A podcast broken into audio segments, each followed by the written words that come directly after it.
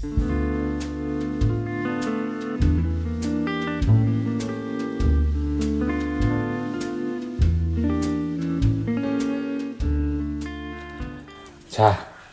안녕하세요. 젊은 정신과 의사들이 들려주는 솔직하고 은밀하고 자상한 정신건강과 마음 이야기 내부자들입니다.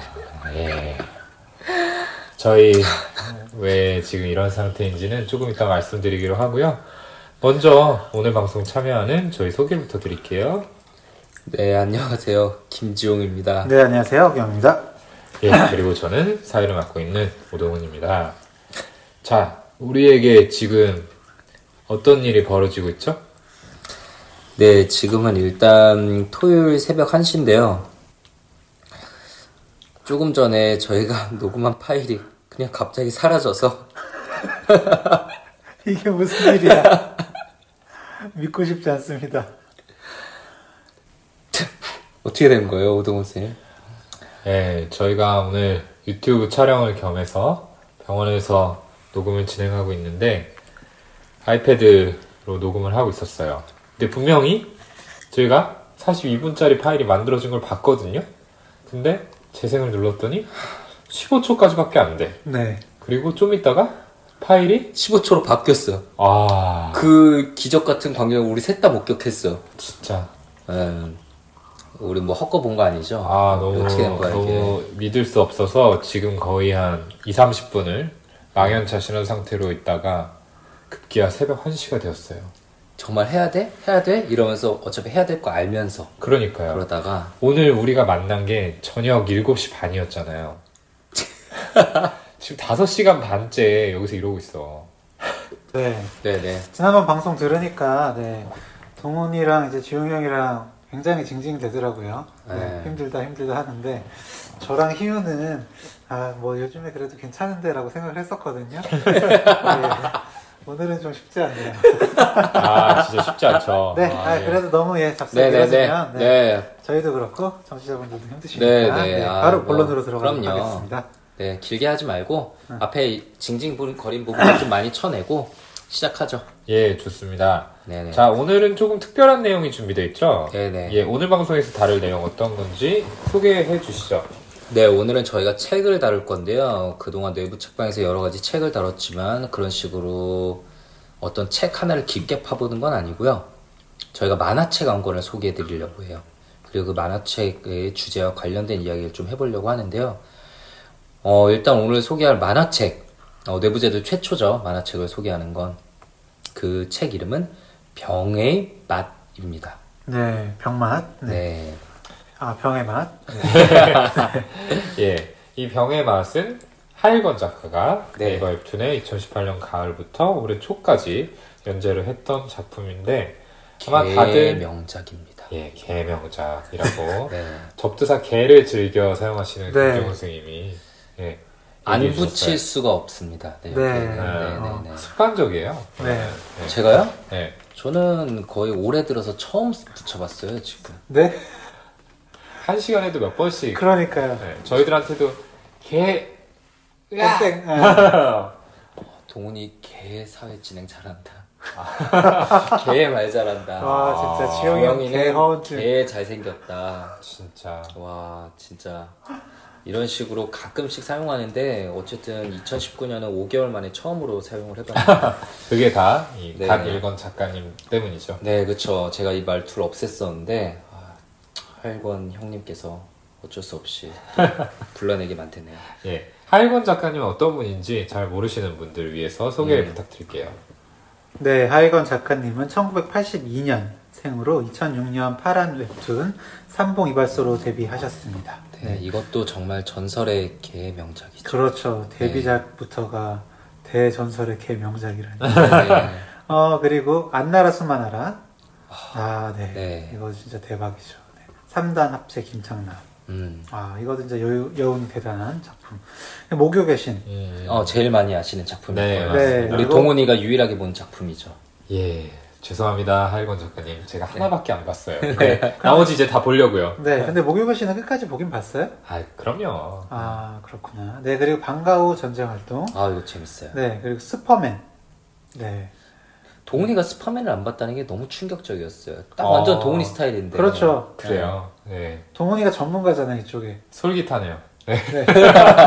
오늘 집에 돌아가면 정신이 남아있다면 한번 찾아보고 자겠습니다. 네. 가는 길에 이렇게 하나둘 보게 되면 끝까지 보게 될 거예요. 네. 네. 국히 많이 굳게 되어 있어요. 네, 이런 굉장한 명작들을 연재한 최고 웹툰 작가 중 한 분이시죠. 네, 최고입니다. 예, 좋습니다. 아주 대단하신 작가분이신데, 음. 그렇다면 저희가 소개하려는 이 병의 맛이 어떤 음. 내용인지 또 그거를 말씀을 드려야겠죠. 그렇죠. 갑자기 왜 정신과 팟캐스트에서 왜 만화책을 음, 왜 웹툰을 들고 와가지고 이렇게 얘기하냐. 네. 지금 다들 아- 많이 의아해하실 건데 어, 허경 쌤께서 좀 얘기를 해주시죠. 네, 일단은 전체적인 줄거리를 간단하게 말씀드리면, 네, 중학교 2학년에 막 올라가서 어, 새로운 반에 어, 다니기 시작하는 주인공 변희준, 네, 음. 이라는 친구는 예, 마치 이제 중학교 2학년 예, 말씀 들었을 때 이제 떠오르셨겠지만 중이병 중이병처럼 보여요. 음. 네, 어, 변이준을 거꾸로 하면 준이변. 어, 아. 그렇죠. 그렇죠. 네. 학교 가기 싫어하고, 음. 네, 중이병 하면 나 혼자만 고독하고 외롭고 어, 음. 세상의 세상- 짐을 나 혼자 지고 있고. 그렇죠. 네. 마치 다른 사람보다 나는 좀 위- 우월한 것 같기도 하고, 음. 예, 약간 이런 모습 보이거든요. 음. 학교에서는 막 교복 많이 뒤집어 쓰고 막 자는 척하고, 음. 친구들이랑 막 잘 어울리지도 못하고, 음. 약간 부적응적인 모습을 보이는데요. 음. 이 변희준이라는 친구가 네, 음. 점점 성장하고, 음. 네, 어떤 마음의 상처를 치유하는 그런 음. 성장 치유물이라고 할 수 있겠습니다. 음, 네, 네. 그런데 왜 예, 정신과 저희가 다루게 되는지. 어, 뭐, 책을 아마 이제 1화만 보시면 아실 건데, 아, 물론 책은 단행본 이제 3권으로 곧 나온다고 하더라고요. 근데 이제 웹툰에서도 1화만 보셔도 아는데, 이게 약간 공황 장애를 의심할 수 있을 만한 그런 부분들이 많이 그려져 있는 게 있어요. 네. 그리고 책 내내 나오는 게 이제 불안과 우울, 공황, 이런 것들이 그려져서 다소 작품 분위기가 좀 무겁기도 해요. 그렇죠. 작화 그림체도. 네네. 어. 그래서 가딜권님의 작품 치고는 높지 못한 랭킹으로 좀 마무리를 하기도 했었는데요. 음. 어, 그냥 그런 좀 암울한 분위기나 무거운 분위기 싫어하는 분들은 좀 음. 떨어져 나가서.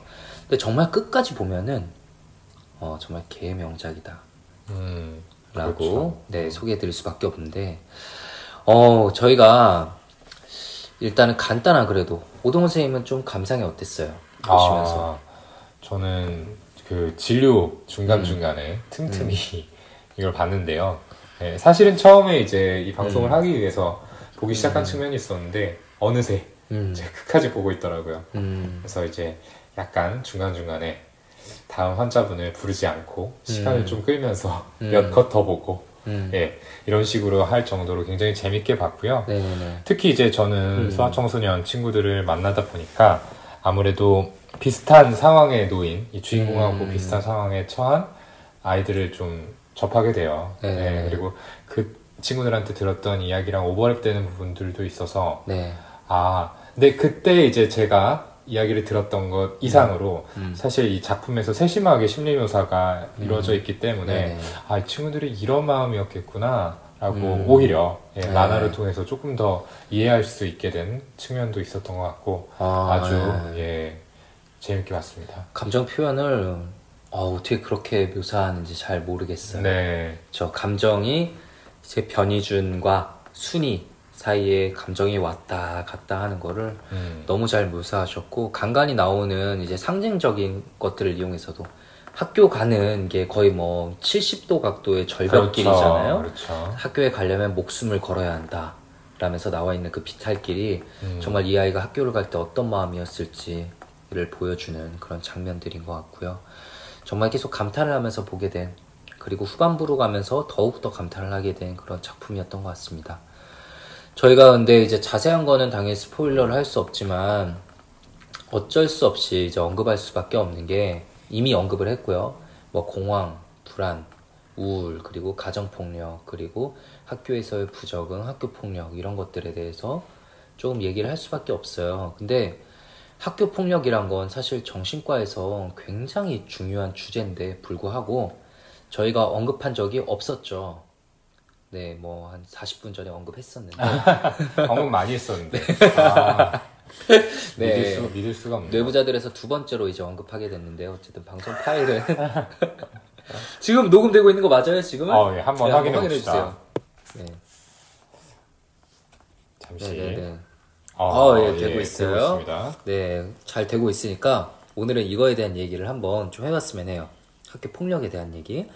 각자 뭐 저랑 뭐 규영이랑 동훈이 다 학교를 다녔으니까 음. 목격한 것도 있을 거고 각자의 경험들도 있을 거고 진료에서도 당연히 만나면서 들은 이야기들이 있을 텐데 좀 학교 폭력 이러면 일단 떠오르는 게 어떤 게 있어요? 저는 경험했던 거, 네. 제가 경험했던 것도 있고요. 제가 음. 목격했던 것도 있는데, 초등학교 때는, 어, 제가 어렸을 때 이제 좀 유약하고, 네, 순하고, 네, 음. 굉장히 공부 잘하고 이제 모범적인 이미지다 보니까 좀 괴롭힘을 많이 당했던 것 같아요. 네. 그래서 아이들이, 네. 예, 마- 많이 아, 맞았거든요. 약간 시세 많은 아이들이 네, 2학년 때까지 많이 맞았어요. 네, 그래서 아. 많이 위축되고 자신감도 많이 떨어지고 음, 그래서는 3학년쯤 되니까 제가 키도 그때는 많이 크게 되고 음. 덩치도 좀 커졌거든요. 음, 그러다 보니까 음, 그 정말 많이 싸웠습니다. 네, 하루가 멀다 하고 싸워서 음. 어, 그때 담임 선생님께서 어, 음, 뭐 규영이가 음, 모범생인 줄 알았는데 음, 어, 문제아였더라. 라면서 아. 부모님을 학교에 모시고 오라. 아, 라고 하셔서 이제. 어머니가 네. 오신 적도 있고요. 아. 네. 그런 적이 있었는데 뭐 결국 그 저의 그 일탈 행동은 네 학교에 이제 2장이었나 3장이었던 음. 친구와의 일전 이후에 네. 아 세상에 내가 넘을 수 없는 벽이 있구나 덤볐군요. 아. 네 라는 걸 알고 이제 멈춰지게 됐었는데요 네. 어. 그렇게 1, 2학년 때 좀 그렇게 괴롭힘 당했던 기억도 나고요 음. 중학교 때는 어 이렇게 같은 반에 무리지어서 한 음. 친구를 괴롭히던 친구들이 있었어요 음, 네. 꼭 있죠, 당연히. 네, 있었는데 그 정도가 정말 너무 지나쳐서 음, 음. 같은 반 친구한테 높임말을 쓰라고 했어요. 아, 네, 뭐뭐 했어요, 뭐, 뭐라고 해- 그렇게 하- 하라고 했는데 그 친구가 정말 나쁜 당연히 안 아이였네요. 하잖아요. 네. 안할 때마다 때립니다. 어. 안할 때마다 때리고 아. 그래서 예, 반 분위기가 정말로 좋지 않았거든요. 음, 근데 결국 선생님이 아시고 그 반 종이를 나눠주면서 음. 여기에 이제 내가 괴롭힘을 한 번이라도 당했거나 어, 목격한 게 있으면 다 적어라 어, 라고 하셨어요. 예. 그래서 거기에 한 번이라도 이름이 나온 친구는 앞에 나와서 진짜 뭐 기어다닐 정도로 맞았습니다. 어. 네, 그래서 그 다음 날 이제 몇명 친구는 학교에 안 나오고 어. 네 그랬던 뭐 기억도 좀 나네요. 아, 네. 어.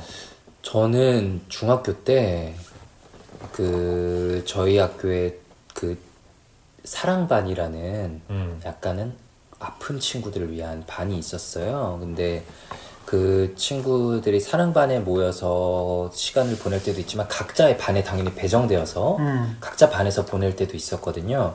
근데 저는 진짜로 몰랐는데 몇몇 친구들이 그 학생을 괴롭힌 일이 있었나 봐요. 안 보이는 곳에서. 음, 근데 그때 담임 선생님께서 그걸 아신 거예요. 그래가지고 반 전원을 정말 심하게 어 체벌하셨어요. 정말 심하게 맞았어요. 저도 아직도 기억나요. 너무 아팠어요. 아 형도 맞았구나. 어, 어, 그 솔직히 그때는 굉장히 억울했어요. 음, 어, 왜 나는 음. 인- 그 사실이 있는지도 몰랐는데 음. 왜 나까지 아마 많은 사람들이 그런 억울함이 있었을 거예요. 근데 정말 1년 동안 아무도 그 학생을 더 이상 괴롭히지 않았어요. 그래가지고 나중에 생각해 보니까 아, 당연히 저는 뭐 체벌이 옹호하는 건 아니고 체벌이 좋지 않다는 건 알지만 아, 정말 필요할 때도 있겠구나. 폭력을 막기 위해서는 음. 그런 강한 전달하는 메시지도 있어야지 아이들은 들어먹는구나. 우리들은 그랬구나라는 음. 게 생각이 나기도 하더라고요. 근데 음. 물론 그 체벌의 기억도 저에게는 참 아프게 남아있지만 어쨌든 그 피해 학생에게 그 뒤로 더 이상 그런 피해가 가지 않았다는 거 그런 걸 보면은 아, 그냥 뭐 내가 맞은 것도 어쩔 수 없는 일이었겠구나 이런 생각도 들고 참 음. 뭔가 오묘한 기억인 것 같아요. 음, 그래요. 네. 어, 저는 뭐 진료실에서 좀 많이 보게 되는데 오늘도 이제 어제가 됐죠. 예. 음. 어제 낮에도 이제 비슷한 상황에 처한 친구의 이야기를 듣고 왔습니다. 친구는 이제 6학년 때 처음 괴롭힘이 시작이 됐는데 뭐 어떤 폭력이나 물건을 빼앗거나 음. 이런 수준의 학교 폭력은 아니었지만 음. 그냥 정말 말 그대로 그 은따라고 하잖아요. 음. 은근히 소외시키고 무시하고 어, 상대하지 않고 음. 어, 이런 식의 괴롭힘이 6학년 때부터 시작이 돼서 쭉 지속이 됐다고 해요. 그래서 6학년 후반부터 뭔가 혼자 있을 때 음. 사람들이 자기를 좀 욕하는 것 같은 음. 같은 반 학생들의 목소리로 자신을 비난하고 비웃고 어, 욕설을 하는 그런 목소리가 들리기 시작을 했고 또 길을 갈 때면은 네. 어, 뭐 같은 학교 학생들은 물론이고요 관계 없는 사람들까지 자신에 대해서 뭔가 안 좋은 시선으로 보는 것 같고 음. 어, 뭔가 해코지를 할 것 같고 이런 느낌을 받았다고 합니다. 음. 네. 그래서 지금은 사실 중학교 2학년이 됐는데 어, 그 괴롭히던 친구들하고 다 다른 반이 됐어요. 음. 그래서 더 이상 반에서 그런 일이 벌어지지 않는다고 하는데 여전히 이런 증상들은 남아 있어서 음. 학교 생활을 거의 하지를 못해요. 그래서 오늘 온 것도 학교를 한 달 이상 결석하다가 더는 안 되겠다, 치료를 받아야겠다라고 네. 하고 왔더라고요. 예. 그래서 제가 이 작품을 본 직후라서 그런지 그 네. 얘기가 조금 더 와닿고 좀 도와주고 싶다라는 생각이 많이 들었던 것 같습니다. 네. 지금 도훈이가 얘기했듯이 그런 경험이 있고 나면은 정말 관계없는 사람들까지도 무서워하고 그렇게 피하게 되잖아요. 그렇죠. 어, 그런 경우를 진료실에서 당연히 너무 많이 들어요. 지금 이제 20대, 30대가 됐는데도 불구하고 어린 시절에 그 경험이 아직까지 발목 잡고 있는 분들의 이야기를 많이 듣고 특히 진료실에서보다 그런 거 집중적으로 더 많이 들었던 게 군대에서 군의관으로 근무할 때 이제 신병교육대에 있었거든요. 1년 동안 있었는데 이제 신입 병사들이 들어오면 처음부터 적응을 하기 너무 힘들어 하시는 분들이 있어요. 그래서 귀가 조치를 하게 되는 경우들이 있는데 특히나 어린 시절에 그런 학교에서 힘든 경험이 있던 사람들에게 군대는 완전히 그 제 경험이에요. 판박이에요. 생긴 게. 남자들 몇십 명이 드글거리는 교실에 들어가는 것처럼 병영 생활관에 들어가 있는 게 어, 정말 어, 너무 미칠 것 같아요. 죽을 것 같아요. 라는 불안을 그분들에게 불러일으키더라고요. 그래서 그런 분들을 보면은 아, 이건 정말 도저히 지금 어떻게 상담이나 어, 이렇게 뭐 안정시키는 걸로 이끌고 나갈 수 있는 게 아니겠다. 나가서 충분한 치료를 받고 다시 재입대를 하셔라. 라면서 귀가 조치로 적극적으로 좀 보냈던 기억들이 있어요. 네, 맞아요. 저도 군의관 할때 그런 친구들 정말 많이 봤었고요. 음, 어, 지금 진료실에서도 많이 뵙니다. 어, 기억나는 환자분 중 한 분은 어, 어렸을 때부터 그 소위 노는 친구들, 음, 네, 일진 음, 어, 학생들이 행동이 느리다면서 빨리빨리 빨리빨리 얘기를 계속 했던 거예요. 음. 그래서 빨리 안 하면 괴롭히고. 음, 그래서 그 기억이 얼마나 뇌리에 박혔는지 지금도 직장에서 일을 하시는데 음, 네, 빨리빨리가 계속 머릿속에서 맴도는 거예요. 음, 그러다 보니까 항상 긴장되고 막 불안하고 음. 그러다 보면 업무 능률이 당연히 떨어질 수밖에 없잖아요. 음. 그래서 실수하면 또 막 그 소리가 떠오르면서 또 힘들어지고 음. 그런 악순환 고리를 반복하고 계시는 분이 계시, 계셨습니다. 아, 떠난 지 한참 됐는데도 그런 기억은 정말 생생하게 떠오르면서 계속 사람을 괴롭히죠. 네. 네. 그렇습니다. 이렇게 학창 시절에 집단 괴롭힘을 당한 피해자분들은 오랫동안 정신적인 고뇌와 사회적으로 위축된 삶을 살아가는 경우가 많다고 합니다. 음, 영국에서 이 어릴 때 집단 따돌림을 당한 아이들을 50년 동안 추적 관찰을 했다고 해요. 음, 그래서 50년 어, 동안. 이 사람들이 정신 건강에 아. 어떠한 변화가 있는지를 발표한 논문이 있는데 이 괴롭힘을 당한 집단에서 그런 것들을 당하지 않은 집단에 비해서 우울증하고 불안 장애가 두 배 가까이 높은 결과를 보였다고 음, 합니다. 그리고 뭐 이뿐만 아니라 인지 기능 같은 것들도 조금 음. 떨어진 상태로 나타났고 뭐 사회 경제적인 상태들 음. 그리고 뭐 결혼 여부 이런 부분에 있어서도 그런 일을 겪지 않은 사람들에 비해서 훨씬 더 떨어지는 걸로 음. 나타났죠. 그러니까 뭐 어린 시절에 이런 트라우마 음. 것들이 평생 동안 영향을 미친다라고 해석을 할 수 있겠습니다. 아, 아, 정말 좀 마음이 아프네요. 어, 사실 그게 다 이미 지나간 일이고 자신에게 더 이상 영향을 미칠 수 없다는 걸 다들 머리로는 아시면서 그 감정, 강하게 남아있는 기억에 결부되어 있는 감정, 공포의 반응이 너무 이성적으로 컨트롤할 수 없을 정도로 너무 커서 일상생활에 영향을 받는 것들을 많이 보게 되죠. 근데 저는 이제 아이가 둘 다 남자잖아요. 모동 선생님, 허경 선생님은 좀 다르지만. 그래서 가끔씩 이런 생각들을 해요. 요즘 이제 첫째 이제 뭐 어린이집이나 이런 데 보면은 아이들이 이제 약간씩 마찰 상황이 생겨요. 같이 놀이하면은 막 밀기도 하고 어떤 친구는 아직 뭐 그렇게 어린데도 불구하고 막 때리기도 하고 어, 어. 이런 게 눈에 보여요. 그래가지고 보면은 저희 애는 이제 뭐 때리진 않아요. 그냥 맞기만 하고 뭐 하지 마라고 말은 하지만 기특하게. 근데 이제 말해도 계속 하는 친구들도 있잖아요. 음. 그래가지고 아 이걸 어떻게 해야 되나 싶다가 또 집에서 이제 첫째가 저랑 장난칠 때 막 막 불꽃 펀치 이러면서 막 때리고 이러거든요. 번개 펀치 이러면서 막 여러 대 막 때리고 음. 그러면 장난으로 하다가도 이제 걔가 장난으로 하는 건 받아주지만 기분 나쁠 때막절 때리거나 가끔 이런 게 나오면은 절대 안 된다. 폭력은 절대 안 된다. 이라고 원래 계속 얘기를 해왔었는데 가끔씩 이런 생각들이 드는 거예요. 이제 그럼 누가 때릴 때 얘- 내가 얘한테 너무 폭력은 절대 안 된다 라는 이미지를 심어 놓으면 강하게 해놓으면 나중에 그냥 맞기만 하면 어떻게 하지? 생각이 들어서 한 번은 어 이렇게 너가 누가 먼저 때릴 때는 때려도 돼. 라고 얘기를 했더니 옆에서 와이프가 진짜 이상하게 쳐다보면서 지금 애한테 뭐라고 가르치는 거냐 이렇게 말을 네. 하더라고요. 그래서 아뭐 맞을 수는 없잖아 라고 하면서도 솔직히 어떻게 해야 될지 모르겠다는 생각이 들더라고요. 음. 어떻게 해야 돼요? 오동훈 선생님? 그래도 소아 전문가니까 또 이번 기회를 빌어서 물어보면 글쎄요. 그게 뭐 정답이 있는 문제겠냐마는 그냥 원칙을 생각을 해보면은 어쨌든 뭐 폭력을 폭력으로 대응한다. 이거는 어, 뭔가 맞지 않는 이야기 같아요. 어, 그렇게 해서 문제가 해결되는 상황이 있겠지만 오히려 더 커질 수도 있는 거고 음, 그 상황에서 불가피하게 또 음. 신체적인 피해 같은 것들이 발생할 수도 있으니까 음. 어뭐 지금 아드님이 잘 하고 계시는 것처럼 분명하게 하지 말라는 의사를 밝히고 그래도 음. 그런 것들이 통하지 않는다고 하면은 뭐 선생님을 비롯한 어른들에게 도움을 청한다. 뭐 그게 교과서적인 답변이 되겠죠.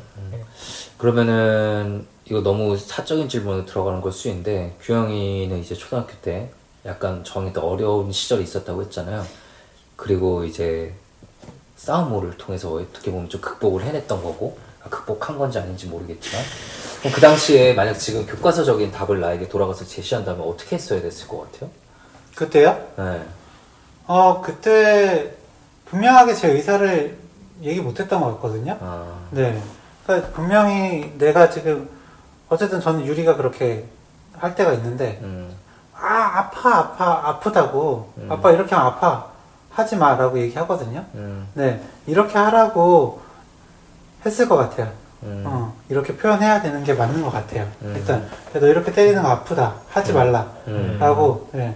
큰 소리도 되고 어쨌든 음. 분노를 표현을 하긴 해야겠죠. 음, 네, 동물이니까요. 음. 네. 음, 일단 그렇게 하고도 만약에 안 된다 음, 라고 하면 도망을 쳐서 음, 선생님이든 음, 어머니께든 음. 어, 뭐 계속 아버지께든 어, 네. 어. 그래서 얘기를 하라고 그렇게 시킬 것 같습니다. 음. 네.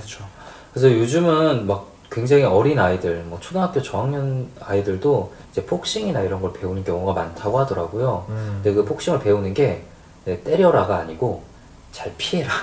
음. 네, 주먹들을 다 피해버리면 그리고 딱 제압해버리면 되니까 음. 어 그런 것도 진짜 아이한테 가르쳐야 되나 저는 심지어 그런 고민도 조금 가끔씩 들어요. 요즘 음. 사회에 워낙 안 좋은 기사들이 많이 나잖아요. 그래서 여러 가지 생각들이 좀 들기도 하고. 음. 네. 근데 방금 이제 허비영 선생님이 오동훈 선생님이 좀 부모님이랑 선생님에게 알려라 라고 하는데 그게 잘 안 되는 경우도 많고 그리고 알렸는데도 원치 않는 반응이 돌아올 때들도 솔직히 많이 듣잖아요. 그렇죠. 네. 네, 일단 얘기하기가 쉽지가 않아요. 일단 얘기를 하게 되면 어, 그 당시 상황을 다시 얘기하는 거잖아요. 음. 트라우마를 재경험하는 걸 수도 음. 있고요. 음. 네, 그리고 얘기해도 어, 이게 내가 제대로 도움을 받을 수 있을까? 음. 라는 걱정도 들고요. 음. 네, 오히려 얘기를 했다가 오히려 더 음. 네, 비난을 받는 거 아닐까? 음. 라는 걱정도 들고요. 음. 네, 혹시나 얘기했다가 진짜 뭐 부모님이나 선생님이 좀 이상한 아이로 네, 음. 생각할 것도 걱정이 될 수도 있죠. 음. 네. 그리고 분명히 이제 피해자임에도 불구하고 내 탓이라고 좀 생각하게 되는 경향들도 있는 음. 것 같아요. 그러면 안 되는데 나중에 얘기를 들어보면 아, 그 당시에는 왠지 모르겠는데 그냥 내 탓이라고 생각했다. 내가 부족해서라고 생각했다. 그렇기 때문에 누군가에게 도움을 요청하는 거는 좀 부끄러운 일이기도 하고 내 잘못을 알린 일이기도 하니까 적극적으로 도움을 요청하지 못하는 경우들도 많은 것 같아요. 그리고 도움을 요청했는데 좀 이상한 반응이 돌아오는 경우들도 많이 듣게 되던데 오동훈 선생님은 특히 더 좀 그런 것들을 들을 때가 있지 않나요? 네, 그렇죠. 사실은 뭐 대부분의 선생님들이나 부모님들이 적절하게 대처를 해주고 계시는 것 같은데 간혹 그런 것들에 대해서 좀 대수롭지 않게 넘기거나 그냥 아이들 간의 문제로 치부해가지고 음, 그냥 뭐 방치하거나 이런 분들도 계시게 되는 것 같습니다. 근데 아이 입장에서는 좀 전에 두 분도 음. 얘기하셨지만 어쨌든 그런 것들을 이야기하는 게 굉장히 어려운 일이에요. 음, 어려운 일인데 그거를 얘기했다는 거는 어쨌든 용기를 낸 거거든요. 음. 어, 내가 이렇게 어, 고민 끝에 용기를 내서 얘기를 했는데 뭔가 시원치 않은 반응이 음. 돌아온다. 그리고 문제가 해결된 게 없다라고 한다면은 아이 입장에서는 음, 어, 굉장히 절박한 상황에서 도움을 청했는데도 도움을 받지 못한 게 되는 거고요. 음, 어, 이런 일이 뭐 한두 차례만 반복이 되더라도 아이는 아, 내가 힘들 때 아무도 도와줄 사람이 없어. 음, 결국에는 나는 나 스스로 지켜야 돼. 음, 라는 생각을 하게 되고 혼자서 문제를 해결하려고 애쓰게 됩니다. 음, 그런데 그 방향이 뭐 적절하게 가면은 다행이지만 사실은 그렇게 고립된 아이가 선택하는 방법들이 뭔가 음. 어, 그 상황에 맞지 않거나 오히려 문제를 악화시키거나 이렇게 될 수가 있죠. 그리고 심리적인 어려움 같은 경우에는 대개 아이들이 선택하는 방법은 그냥 참는 거죠. 음. 뭐 그걸 적극적인 액션을 통해서 해결하려고 한다면 그나마 다행이지만 음, 그냥 견디는 거. 어, 그렇게 견디다 보면은 그 심리적인 고통이 계속 안쪽에 누적이 되게 되고 음, 그것들이 나중에는 골마 터지면서 우울증이나 여러 가지 행동 문제로 음. 나타날 수 있겠죠. 음, 네. 그 제가 가끔 가는 인터넷 커뮤니티에서 봤던 글인데 어떤 분께서 이제 자기 아이가 학교 폭력에 좀 피해자가 됐다. 근데 이제 좀 어떻게 대응해야 되냐라는 글을 올리셨는데 그 어떤 분께서 리플을 다셔가지고 절대 무조건 학교에 가서 좀 크게 뒤집어 놔야 된다. 어, 아이의 뭐 좀 부끄러울 수 있어도 오히려 그런 모습을 적극적으로 보여야 된다. 왜냐하면 아이에게 보호받는 느낌을 주는 게 제일 중요하다. 어, 우리 부모님이 이렇게 해서까지 나를 보호해 주려고 하는구나, 내 고통을 알아주는구나, 라는 느낌을 전달하는 게 그 무엇보다도 중요하다라는 리플을 달아주셨었는데, 전 그거 보면서도, 아, 이럴 수 있겠구나. 이게 되게 큰 부분이구나, 라는 걸 좀 느꼈었거든요. 방금 오동훈 선생님 해준 얘기하고 좀 일맥상통하는 것 같고. 음, 그러게 아이 입장에서 정말 큰 힘이 됐을 거다. 음. 네, 라는 생각이 드네요. 근데 진짜 얘기했을 때, 근데 보호받지 못하는 경우가 참 음, 그래도 제법 있는 것 같아요. 네, 특히 학교에서 이건 아주 아주 일부 선생님들의 음. 경우에만 그렇긴 하겠지만, 네, 이 피해 아이가 이제 힘든 사실을 얘기했을 때 그 아이가 문제라서 네가 어 그럴만해서 당했다. 음, 어, 그럴만해서 괴롭힘을 당한 거다라는 식으로 2차 가해를 하는 경우가 음, 있거든요. 맞아요. 네. 그리고 이건 뭐 성인이 돼서 이건 군대에서 뭐 제가 음. 경험한 일인데, 네 이런 가혹행위를 당해서 음, 얘기를 해요. 음, 얘기를 하면 뭐 발랐다라고 표현을 하던데, 그러니까 그걸 이제 고자질 한 거잖아요. 네. 네. 이걸 가지고 그걸 문제 삼아서 네. 기수열애를 시킵니다. 네, 그래서 있는 사람 취급을 안 하는 거죠. 네, 그래서 그게 무서워서 얘기를 안 하는 경우도 있어요. 악습이네요, 진짜. 네, 진짜. 그렇죠. 네. 그러니까 성인에서도 그게 힘들어서 얘기를 못 하는데 음. 아이 입장에서는 그 역시도 이제 또래 집단에서 더 문제가 되지 않을까라는 음. 걱정을 할 수 있는 거잖아요. 음, 네. 네. 그렇죠. 네. 아이들은 뭐 더욱더 음. 네, 특히 청소년의 경우에는 또래 집단 안에서의 음. 평가가 가장 중요하기 때문에 그런 선택들을 하는 게 쉽지 않겠죠. 음, 그리고 아까 기영이도 얘기했지만 선생님들이 음. 간혹 그렇게 부적절하게 대처를 해주실 때도 있고 사실은 선생님들은 어쨌든 아이들 전체를 관리해야 되는 입장이기 때문에 음, 어 그냥 물리적으로만 생각해봐도 한명한 명한테 충분한 시간을 투자하기는 어려울 때가 많아요. 음, 그래서 이 아이를 관리하는 책임을 사실 선생님에게 전부 전가한다는 거는 음, 저는 그건 좀 어, 말이 되지 않는 이야기라고 생각을 합니다. 음, 어쨌거나 아이를 보호하고 지켜야 될 의무가 있는 1차적인 사람은 부모겠죠. 음, 예. 그래서 부모님들께서 항상 어떤 문제가 없는지 아이에게 어, 어떤 자신이 모르는 사이에 안 좋은 일들이 일어나고 있는지에 대해서 음. 관심을 가질 필요가 있고요. 음. 아까 김정 선생님도 얘기했듯이 아이가 그런 것들을 고백해 왔을 때 어, 음. 그런 것들을 그냥 뭐 알아서 이겨낼 수 있는 음. 일이다. 우리 때는 뭐 그런 일들 흔했다. 어, 이런 네. 식으로 대응하는 분들 진짜로 근데 네. 많이 계세요. 특히 아버님들 중에서. 네. 그러시지 마시고 아이가 표현하는 거를 끝까지 들어주시고 공감해 주시고 그리고 실제적인 변화가 일어날 수 있도록 적극적인 액션을 취해 주시는 게 필요해요. 네. 예. 그것들이 설사 어떤 실제적인 변화를 이끌어내지 못할 때가 있지만 네. 그렇게 행동하는 부모의 모습을 보고 어쨌든 아이는 알, 아는 거죠. 이제 부모도 음. 나의 어려움을 알고 그걸 해결해 주려고 노력을 하는구나. 예. 음. 이런 경험들이 중요합니다. 네. 예. 그쵸, 뭐, 그 시기는 정말 자아 정체감이 형성되는 시기인데, 내가 어떤 사람인지, 다른 사람과의 관계에서 어느 정도의 사람인지, 이런 것들이 또래 관계에서 굉장히 중요하게 형성되어 나가는 거잖아요. 그 시기에는 부모님의 평가보다 또래 집단에서의 평가가 훨씬 더 중요하고, 그걸로 자신의 정체성을 만들어 나가는데, 계속해서 그런 괴롭힘을 당하고, 남들보다 열등하다는 인식이 시- 스스로에게 심어진다면, 그런 것은 꾸준히 앞으로 정말 저희가 아까 얘기했다시피 평생에 걸쳐가는 거기 때문에 적극적으로 어른들이 방어해 줄 필요가 있다고 생각을 해요. 그런데 보면은 저희 다 허경 선생님도 경험했고 오동원 선생님도 저도 그리고 뭐 드라마를 봐도 영화를 봐도 외국 영화를 봐도 항상 나오죠 이런 나쁜 아이들이 음. 나쁜 아이들이 항상 나오고 또 저도 뭐 중고등학교 때 그렇게 좀 논다라던 친구들이 요즘 어떻게 지내는지 가끔 뭐 다른 친구들을 통해서 근황을 들으면은 되게 성실하게 잘 살고 있는 경우들이 많더라고요. 어릴 때 제 이미지 속에 그 사람은 지금 마치 이렇게 거의 뭐 조직 폭력배나 음. 네, 뭐 마약 사범이 되어 있을 것 같은 어쨌든 뭐 불법을 저지르는 사람이 되어 있을 것 같은 느낌인데 굉장히 정말 어떻게 사람이 그럴 수 있을 정도로 잔혹했던 모습들이 많은데 지금은 정말 사회 구성원의 일원으로 자기 가정의 그냥 일원으로 잘 살아가는 모습들을 보면은 걔는 그때 왜 그랬던 걸까 이런 생각이 참 많이 들더라고요. 음. 좀 어떤 경우에 있어서 좀 그런 아이들이 나오게 되는 걸까요? 오동훈 선생님께 좀 질문을 드려보고 싶네요. 음, 먼저 생각해 볼 수 있는 거는 뭐 생물학적인 요인일 것 같아요. 어, 어, 글쎄요. 그냥 그런 행동을 하는 아이들 중에서 뭐 일부는 정말로 음. 공감 능력이 결여되고 죄의식 없이 그런 행동을 하겠지만 어, 또 상당수의 아이들이 그 성숙하지 못한 뇌 기능 음. 때문에 그런 행동을 보인다고 생각을 해볼 수 있을 것 같거든요. 음, 특히 뇌의 여러 가지 부위 중에서 가장 늦게 성숙하는 부위가 바로 전두엽이잖아요. 거의 뭐 20세까지도 자란다고 하죠. 네.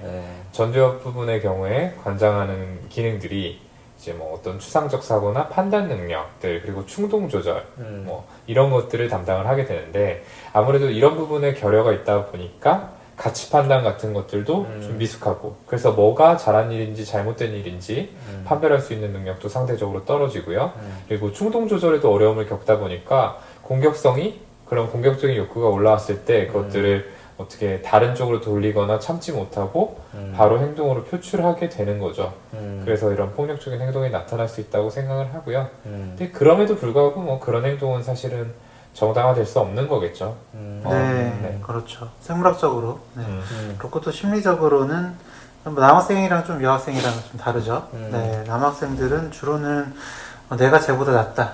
괴롭히면서 음. 네, 그런 심리적 우월감. 그리고 괴롭혔을 때 그 당하는 아이가 꼼짝 못하는 그런 모습을 보면서 통제감 음, 가는 것 같은 걸 느끼는 그런 음. 심리로 이제 괴롭히기도 하고요. 음, 여학생 같은 경우에 좀 더 관계적인 측면에서 네, 음, 이렇게 뭐 셋이서 둘이서 친하면 나머지 하나는 좀 따돌린다든지 음, 네 이런 식으로 네 그런 관계적인 측면이 어, 집단 괴롭힘에 영향을 많이 준다고 알려져 있고요. 네네. 그리고 안타까운 일이기는 한데 네 어, 집에서는 그쵸. 어, 본인이 피해자인데 네, 네. 학교에서는 그 분노를 그러니까 전치하는 거죠. 네네. 네 그래서 이제 그 분노를 다른 더 본인보다 약한 아이한테 네. 네, 푸는 그런 경우도 많이 있습니다. 집에서 배운 경우도 많죠. 음. 이렇게 화가 날 때는 남에게 폭력이라는 게 선택지가 된다라는 거를 스스로 체험해온 아이들이 자기가 화가 날 때 그냥 배웠던 대로, 본 대로 그대로 행동하는 경우들도 많아요. 근데 정말 안타깝게 그대로 당하는 피해자들은 집에서는 폭력이란 선택지가 있지 않은 환경에서 자라왔기 때문에 맞았을 때 적극적으로 대응하지 못하고 프리징 돼버리는 경우가 있죠. 이게 무슨 상황이야? 얘는 왜 때리지? 이러면서. 어, 그래서 좀 가해자도 사실은 일종의 뭐 피해자인 경우도 있지만 그렇다고 해도 절대로 용서받을 수 없고 사회에서 더욱더 적극적으로 이런 거는 처벌받는 상황이다. 절대 안 되는 상황이다라는 거를 가르쳐 줄 필요가 있겠죠. 네, 그렇습니다. 어, 지금까지 이 학교 폭력의 특성이 라고 할 수 있는 것들에 대해서 이야기를 나눠봤는데 왜 이런 일이 벌어지는지 음. 그리고 어떤 부분들이 기여하는지에 대해서 이야기를 나눠봤고요. 어, 이제 좀 얘기를 해봐야 될 게 사실은 이 한 번 트라우마라고 하는 것이 생기면은 음. 그 기억이 없어지는 게 아니잖아요. 음. 아까도 말씀드렸던 것처럼 평생 동안 영향을 주고 여러모로 고통 속에서 살아가게 되는 경우가 있는데 지금도 그렇게 고통 속에 계신 분들이 음. 계시다면은 음. 그분들은 어떻게 해야 될지 어, 네. 어떤 도움을 받으면 좋을지에 대해서도 얘기해 보면 좋겠습니다. 네, 뭐 허경 선생님이 저희 중에 트라우마를 제일 많이 전공을 했잖아요. 관련 논문을 적기도 했고, 네, 조금 좋은 아이디어 주시면 좋을 것 같아요. 네, 대가. 네, 제가 생애 초기 스트레스 그리고 네, 그 회복 탄력성에 관한 논문을 썼잖아요. 음. 네, 그래서 생애 초기 스트레스 뭐 여러 가지가 있겠지만 뭐 이런 괴롭힘, 뭐 학창 시절 따돌림도 뭐 포함이 될 수 있다고 생각하고요. 음. 어, 그걸 이겨내기 위해서는 회복 탄력성이라는 개념이 중요하다고 생각합니다. 회복 탄력성을 그럼 그 트라우마를 극복하는 회복 탄력성을 어떻게 키우느냐 라고 했을 때 찾아보시면 여러 가지 방법이 있겠지만은 음. 그중에서 뭐 여러 책, 어, 여러분들께서 강조하시는 거는 어, 운동하고 감사하기예요. 음. 네, 운동은 뭐 이제 외적인 긍정성을 강화하는 가장 좋은 방법 중에 하나고, 네, 감사하기는 내적인 긍정성을 강화하는 또 방법이죠. 네, 뭐 거창하게 생각하실 건 없고요. 운동도 아주 간단한 뭐 산책 같은 것도 좋고, 네, 무산소 운동, 유산소 운동을 조금 복합적으로 같이 하면 더 도움이 된다라고는 되어 있는데, 네, 음. 아주 간단한 뭐 맨손 체조도 괜찮습니다. 그리고 감사하게도요, 네, 아주 거창한 걸 감사할 필요는 없죠. 음. 그냥 아침에 눈 뜬 거, 네, 그냥 내가 끼니 그냥 조금이라도 챙겨 먹을 수 있었던 거, 네, 그리고 지금 이렇게 네, 한번 날렸지만 다시 얘기를 하면서 이렇게 녹음을 할 수 있는 거, 음. 네, 네, 정말 거에- 감사할 일이죠. 네, 그렇죠. 이 시간까지 하는 녹음실이 있는 거, 녹음실이 아니지만 네. 병원. 병원에 있는 거, 네, 이런 거 감사한 음. 일이잖아요. 네, 그러니까 이렇게 네, 긍정성을 키우는 것이 사실 트라우마 자체를 다루는 거는 쉽지 않은 일이에요. 음. 네, 그 트라우마를 떠올리는 것만으로도 너무 힘들기 음. 때문에, 네, 그래서 다른 부분들을 조금 키워 나가면서 음. 그 트라우마에 대한 기억 자체 혹은 그 기억이 떠올랐을 때 2차적으로 주는 감정들을 음. 조금씩 밀어내는 거죠. 아, 허경 쌤 해준 말이 저는 되게 중요하다고 생각을 해요. 보통 그런 과거 트라우마가 있는 사람들은 나는 이런 게 있기 때문에 평생 행복할 수 없다 라면서 거기 계속 사로잡혀서 거기만 바라보게 되는 경우들이 있는데 분명히 그런 상처가 있지만 또한 내 삶에는 긍정적인 부분, 좋은 부분들도 분명히 있거든요. 그래서 억지로 긍정적인 부분들을 바라보고 감사하는 습관들을 길러 나가는 게 너무 뻔한 말인 것 같지만 트라우마를 밀어내는 회복 탄력성의 근원인 것 같습니다. 그럼 트라우마 자체는 좀 어떻게 다뤄야 되는지 오동훈 선생님께 좀 설명 부탁드릴게요. 근데 트라우마 치료의 일반 원칙은 어, 이 트라우마라고 불리는 안 좋은 기억을 안전한 환경에서 재구성하라는 거죠. 여기서 안전한 환경이라고 함은 어, 이 당사자가 그 기억을 떠올리고 또 부정적인 감정을 표출해도 그것들이 위협받거나 무시받지 않고 충분히 지지받고 수용받을 수 있는 경험을 할 수 있는 곳이라는 거죠. 대개는 이제 치료자와의 이 치료 공간이 되겠는데요. 예. 이렇게 좀 안전한 곳에서 여러 차례 기억을 회상하면서 거기에 딸린 부정적인 감정들을 충분히 표현을 하고 나면은 어, 그 기억과 안 좋은 감정들, 뭐 공포라든지 수치심이라든지 이런 것들이겠죠. 예. 그런 것들 간의 결부된 관계가 깨지고 대신에 이 안전한 환경이 주는 안정감이라든지 이런 긍정적인 감정이 그 위를 덮게 되는 거죠. 그래서 이 트라우마가 주는 상처를 점점 옅게 만들 수 있다는 건데요. 그러니까 좀 간단히 말하자면은 어, 누군가 충분히 공감을 해주고 음. 어, 이 감정을 받아줄 수 있는 그런 상대에게 여러 차례 기억에 대해서 표현을 음. 하라는 거예요. 음. 예, 그게 설사 처음에는 고통스러운 일일 수 있지만 음. 반복하면 반복할수록 점차 그런 부분들이 희미해질 수 있다는 거죠. 음, 네.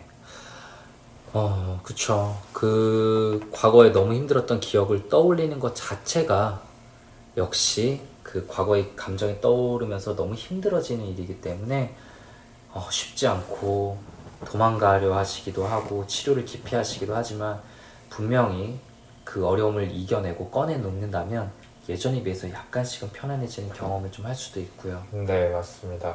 그리고 이제 두 분이 회복 탄력성과 긍정적 경험의 중요성에 대해서 말씀해 주셨는데, 저도 물론 그 의견에 동의를 하고요. 근데 이제 때때로 두 분도 아시겠지만, 어, 그 기억에 사로잡힌 정도가 너무 심해서 네. 완전히 압도된 상태라면은 사실 다른 부분을 음. 조망하는 게 굉장히 어렵잖아요. 네네네. 예. 불가능할 때 네, 있죠. 그러니까 기억에서 빠져나가고 네. 싶어도 그럴 수 없는 거죠. 네. 예, 그런 상황에서는 아까 말씀드린 것처럼 기억에 대해서 충분히 음, 어, 토해냄으로써 음, 좀그 영향을 좀 희미하게 만들 필요가 있고 음. 어느 정도 거기에서 빠져나온 상태가 됐을 때 음. 이런 좋은 기억들, 좋은 경험들을 통해서 힘을 길러나가는 게 또 필요하지 않나라는 생각이 들어요. 네.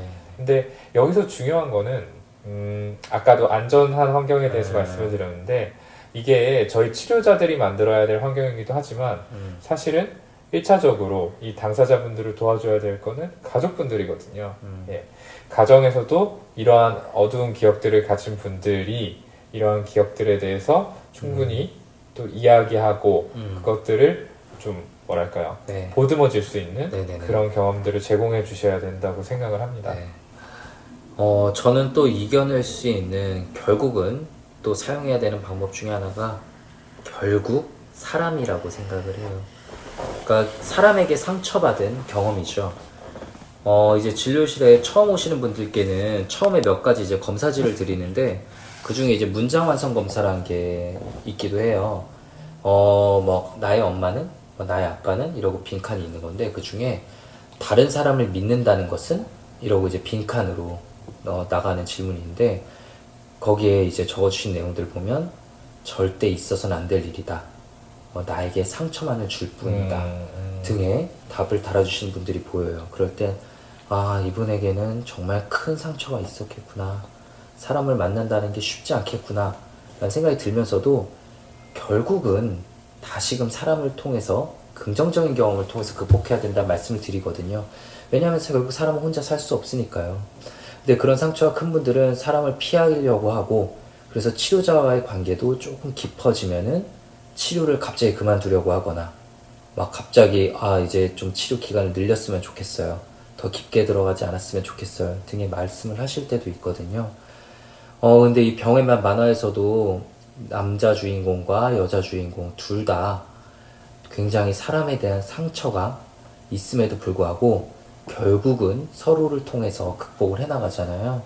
그런 메시지가 책에서는 굉장히 따뜻하게 그려져 있기 때문에 어, 제가 이런 말씀을 그냥 환자분들에게 많이 드리는 것보다 그냥 만화책을 한 권 선물하는 게 낫겠다라는 생각이 최근에 들기도 해서 정말 사람에 대한 상처로 힘들어 하시는 한 분한테 제가 아, 곧 단행본 나올 책이 있는데 제가 선물해 드릴게요라고 약속을 했거든요. 어, 그렇듯 결국은 사람이 좀 해결책이 될 수 있고 그게 치료자든 아니면 가족이든 혹은 정말 마음을 열 수 있는 친구든 누군가의 어, 한 명과의 관계에서 감정을 오픈하는 걸로 좀 시작해 나가는 것도 방법이 될 수 있다 말씀드리고 싶네요.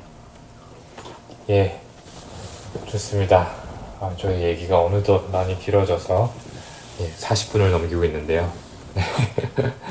어쨌든 뭐 오늘은 이 병의 맛이라는 만화를 통해서 학교 폭력에 대한 이야기를 음. 나눠봤습니다.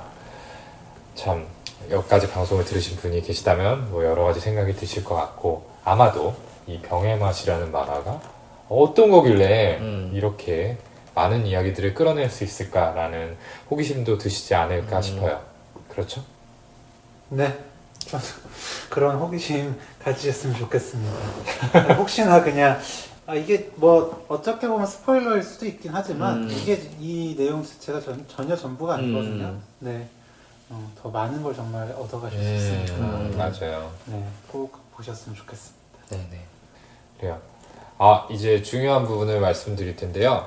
저희가 어, 마마 유튜브 영상을 보신 분들 여기 여- 유튜브 영상이 공개, 공개가 되나요? 둘 중 뭐가 먼저 올라갈지 모르겠어요. 아, 네. 하지만 유튜브 올리고 올려야겠네요. 그러겠네요. 네네네. 네. 그래요. 그러면 이렇게 말할게요. 유튜브 영상을 보신 분들은 아시겠지만 저희가 이 병의 맛 아주 흥미로운 만화 단행본이죠. 예. 이거를 저희 청취자분들께 증정하는 이벤트를 계획을 음. 했습니다. 그래서 그 어떻게 참여하셨는지는 음. 유튜브 영상을 보시면 알 수 있어요. 몇 명에게 드리는지도 안 알려줘요? 네, 알려드릴 수 없어요. 그렇지만 상당히 많이 준비했습니다. 예. 네. 네, 많이 좀 기대해 주시고 그 절대 응모 공부 어렵지 않거든요. 네, 그리고 네. 영상도 짧아요. 네. 조금 이제 보시다 보면은 나옵니다. 네, 어떻게 하시면 되는지 네. 아주 간단하고 그냥 댓글을 저희가 부탁드린 음. 양식에 맞춰가지고 달아주시면 음. 그 중에서 기발하고 재치 있고 또 의미 있는 음. 댓글을 달아주신 분께 저희가 책을 선물해 드리도록 하겠습니다. 네. 많은 관심 가져주시기를 부탁드리고요. 어, 오늘 방송도 들어주셔서 감사하고 저희는 다음 시간에 더 재미있고 유익하고 흥미로운 주제를 들고 다시 찾아뵙도록 하겠습니다. 감사합니다. 감사합니다. 집에 가자.